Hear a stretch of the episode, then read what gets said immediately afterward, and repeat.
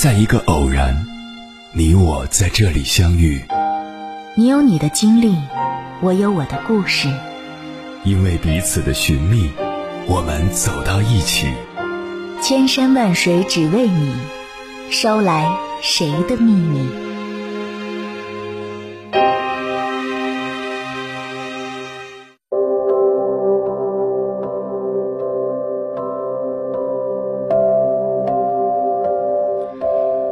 欢迎回来，各位夜行者，这里是正在直播的中国交通广播心灵夜话栏目《千山万水只为你》，深夜不孤单，我是迎波，我要以黑夜为翅膀，带你在电波中自在飞翔。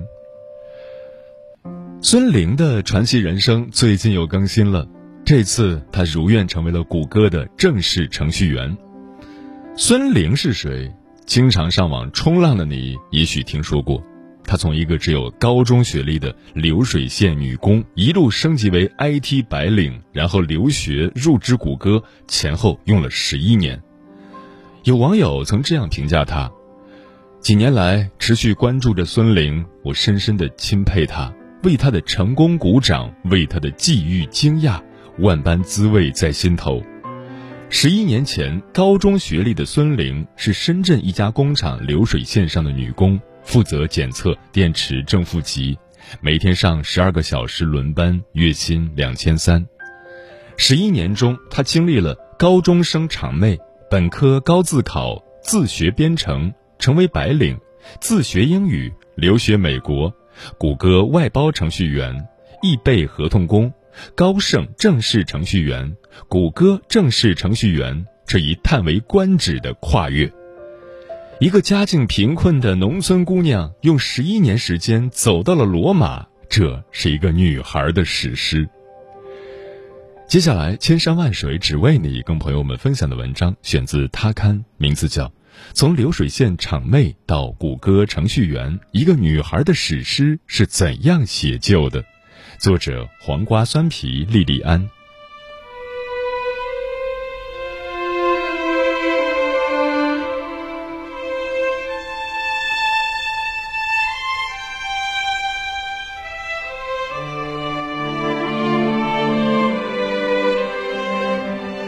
如今，孙玲成了很多人眼中的成功学样本，从月薪两千三到年薪八十万，再到一百八十万。从湖南的农村到纽约的办公楼，从流水线厂妹到谷歌程序员，人们都想从孙玲的成功里找到哪怕一点点可以复制的经验。向他提的问题都是：你都怎么管理时间？怎么提升自信？又如何戒掉惰性？好像只要和孙玲一样自律、勤勉、奋斗，就可以跟着他一路开挂。而他背后具体经受的苦难，要对抗的阻力，也一并被那成功的光芒粉饰的不值一提。但这一路高歌猛进的十一年里，孙玲必然有无数个不眠的夜晚和奔波的白天。一部女性独自跨越藩篱的史诗，没那么容易一笔写就。二零二二年六月。孙玲一个人开车把家从达拉斯搬到了西雅图，她把所有的行李装在二手车上，从达拉斯出发，经过瀑布、公园、沙漠、峡谷，半个月边走边逛，一路向西到达西雅图，开始新生活。这是十九岁时的她想都不敢想的自在生活。孙玲来自湖南娄底的新化县。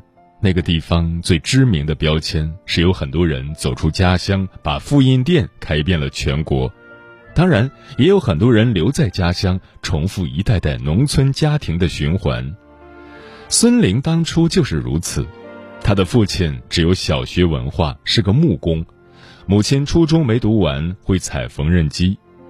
夫妻俩都有一门被时代淘汰了的手艺，也都是老实在田间劳作的本分之人。家中一年四季有做不完的农活，孙玲小时候就帮父母砍柴、放牛、插秧、割草，作业只能在放牛的间隙里抓紧时间写。父母的视野和祖祖辈辈一样局限在田地里，他们都认为读书没有很大的意义。相比之下，帮家里干活、减轻负担就有用的多。何况孙玲还是个女孩，而他人生最初的两次抗争就与此有关。小学毕业，同班的哥哥不愿继续读书，连带孙玲也跟着失学。她被父母安排跟着舅舅学理发。十二三岁的女孩，理发学两个月就没了兴趣，还是回家求父亲让她去读书。父亲勉强点头，她才有了上初中的机会。初三毕业，孙玲考上了县里排名第三的高中，但父亲觉得这已经是他学历的上限，再读下去也没什么用。夏秋之际，繁重的农活一直拖到开学也做不完。孙玲只能去求亲戚们轮番劝父亲放她去读高中。等父亲答应，公立高中的入学时间已经错过，他只能去上民办高中。死书读了三年，他高考考了三百九十九分，是学校那届应届生里的第一名，但二本线都没过。孙林抗争了两次的读书之路止步于此。二零零九年夏天，十九岁的他和朋友一起坐着一列南下的绿皮火车，去投奔在深圳的表哥，成了电池厂流水线上的一颗螺丝钉。他的日常工作是测试电池的正负极，枯燥到极致。生活也单调，除了工作就是吃饭睡觉，偶尔看看书，写写日记。厂里其他的女孩已经帮他预演了未来。到了时间，找一个男人结婚，生一两个孩子，过别人眼中安稳的一生。但他不想这样，他要离开，逃离流水线。但一出去就被成年人的社会给了第一记人生暴击。一天，孙玲出去闲逛，在公交车站，有人来搭讪，问他要不要换工作，只要交了钱就能去面试。他毫无防备。把身上的四百块钱和卡里的一千六百块一起交了出去，想换一份周末双休的文员工作。久久等不到面试通知，他才知道自己被骗了。这次被骗是改变他人生的契机，催促他不能再如此单纯无知下去。流水线会把人变傻。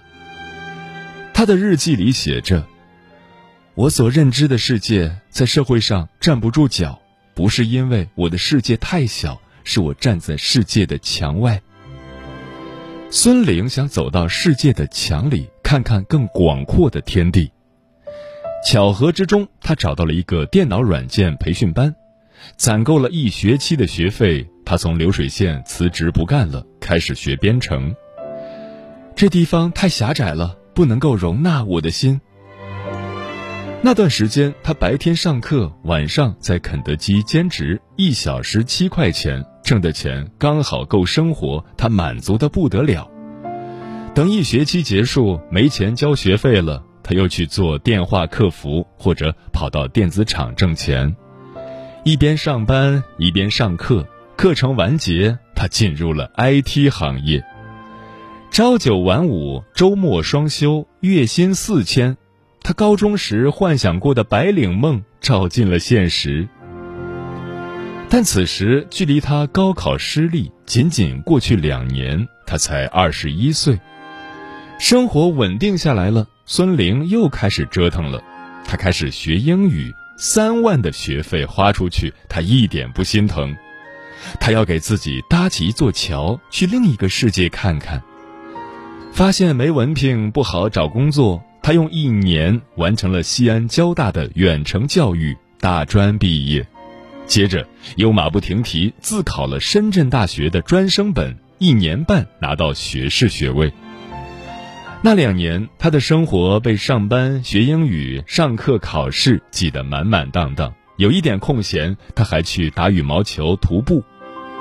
学英语之后，他又爱上了跑步和飞盘，跑马拉松。跑到世界各地参加飞盘赛事，上海、厦门、香港、菲律宾、泰国、马来西亚，认识来自五湖四海的人。世界的大门已经在向他慢慢敞开。二零一六年，他许下一个愿望，要去其他国家生活一年。二零一七年初，他立下两个目标：雅思考过五点五分，存款十万。这年夏天，他用自考的学士学位申请了美国一所大学的计算机科学硕士。不久后，收到秋天入学的通知。自此，孙林开始出国留学的生活，在大学里弥补了当年高考失利的遗憾。硕士毕业之后，他走的又是一条一路上扬的路，从谷歌外包程序员到百胜正式员工，再到最近入职谷歌，他用了三年半的时间。如今，他时常笑得一脸灿烂，毫无遮掩，那是脱胎换骨的痕迹。顶着大太阳收玉米，抢时间收水稻，全身又热又累又痛的童年经历。已经离他很远很远，在流水线的生活也渐渐变得模糊，一切都在如他所愿慢慢好起来。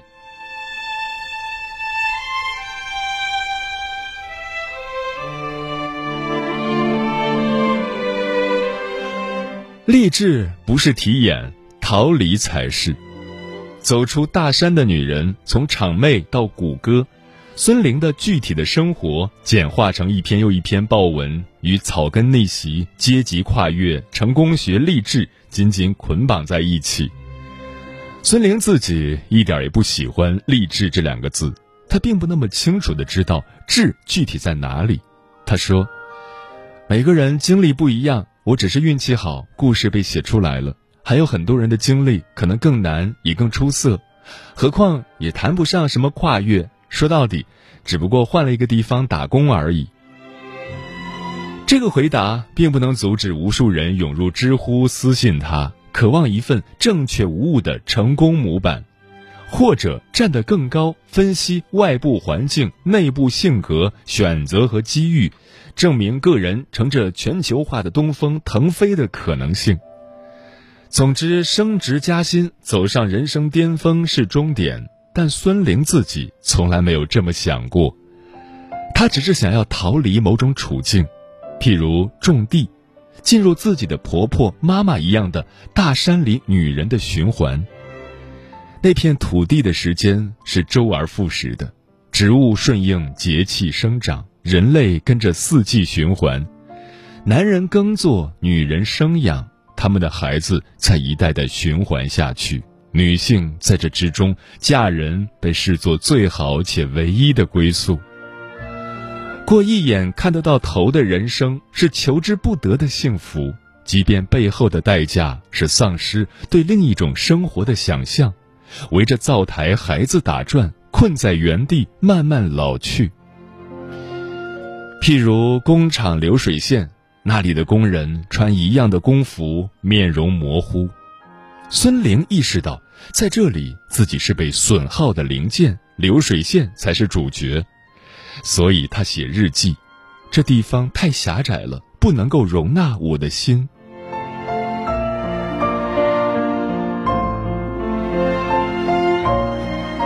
这个湖南娄底的孙玲，像极了安徽大别山的王慧玲。她从小看着自己的妈妈劳作，妈妈没有文化，却异常勤奋。一个人踩打稻机可以踩一个通宵，身上巨大的能量却逃不出既定的命运。王慧玲家门口有一座山，她从小看到大，她想着山那边有什么东西，她一定要亲自出去看个明白。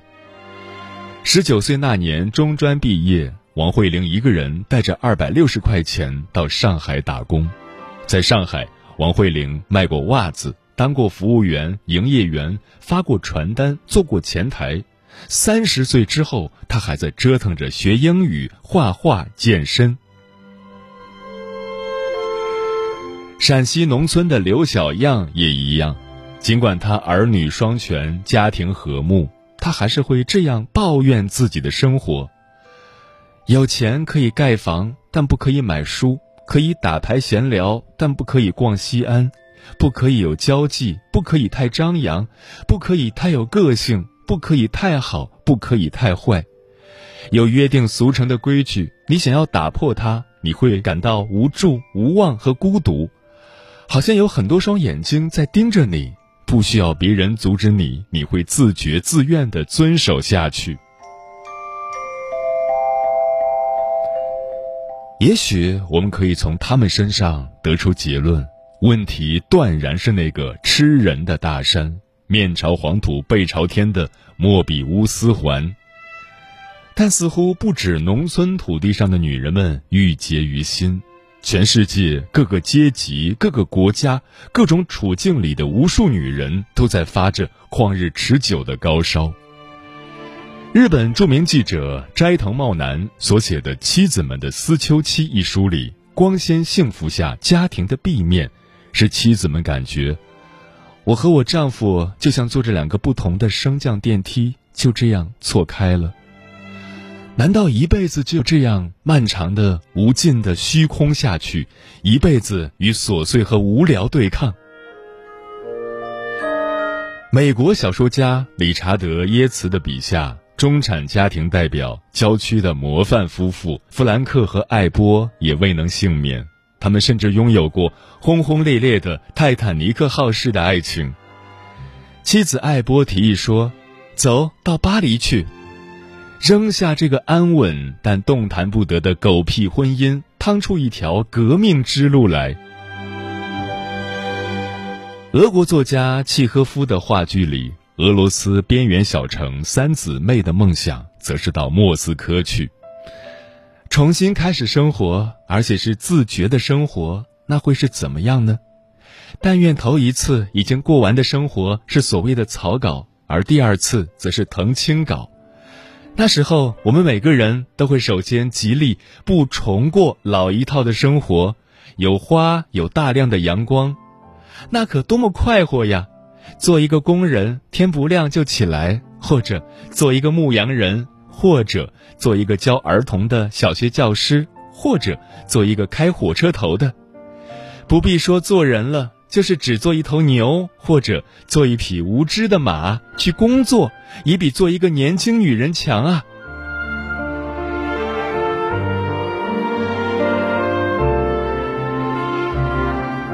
为什么全世界各式各样的女性都感到同样的不满足？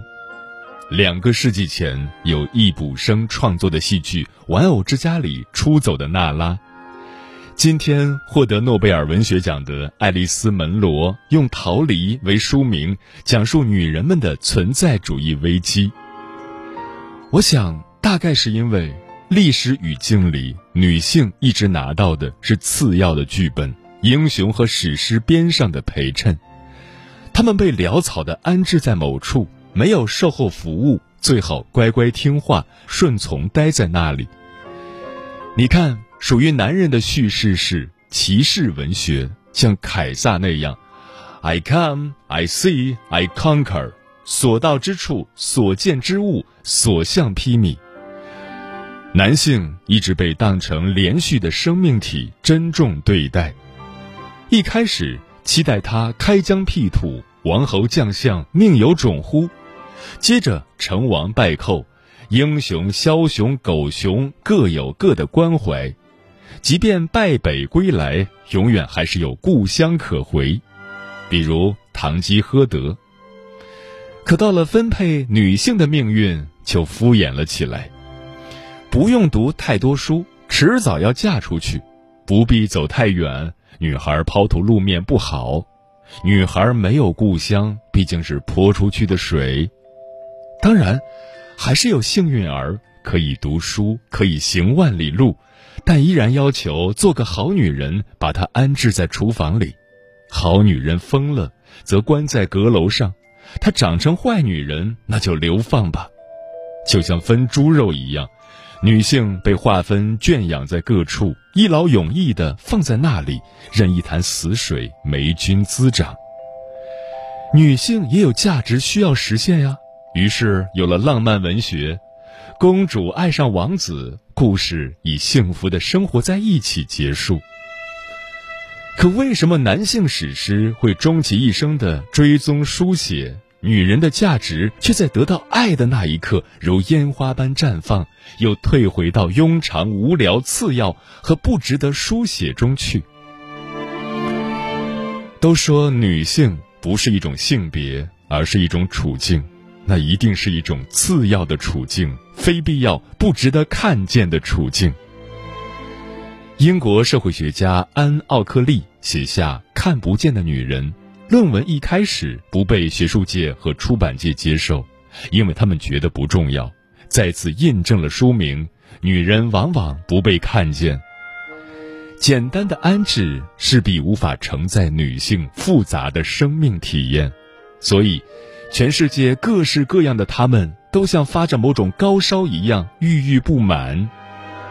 没有故乡可回，于是逃离成为女性中的勇敢者的命格。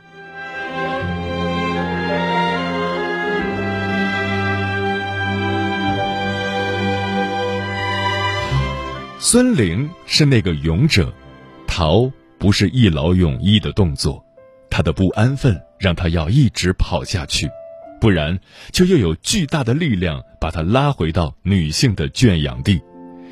成为谷歌外包程序员，他们说，外包程序员什么也不是，在纽约这种待遇其实很低。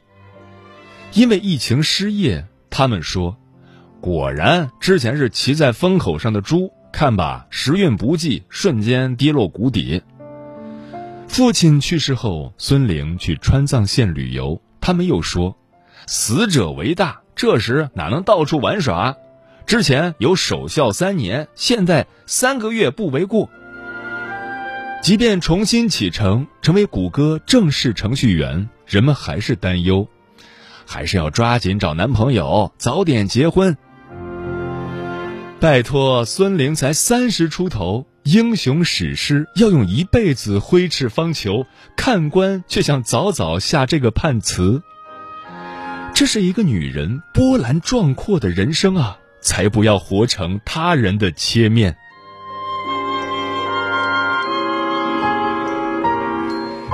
所以答案只有一个：往前跑，别回头。至于跑去哪里，一档由三位女性媒体人发起的泛文化类播客随机波动，在人的疆域略大于刘小样的平原这一期节目里，形容过女性的处境。我们现在不知道该出走到哪里去，不是因为缺乏能力或者没有决心，而是因为没有一种替代性的生活，没有现成的答案。我们要去创造一个新的答案。这个答案不是简单的赚钱就可以了，不生孩子就可以了，专心搞事业就可以了，而是一个我们还不知道它是什么的答案。对于我们所有人来说。对于今天的女性来说，我们面临完全一样的情况，没有现成的答案，要用一生去找。这期节目二零二一年六月上线，刘小样至今都没有听过，但《人物》杂志主笔安小庆再去看望刘小样时，刘小样说了同样的话，他说：“我决定还是要过自己想要的生活。”即便面前没有一条现成的道路，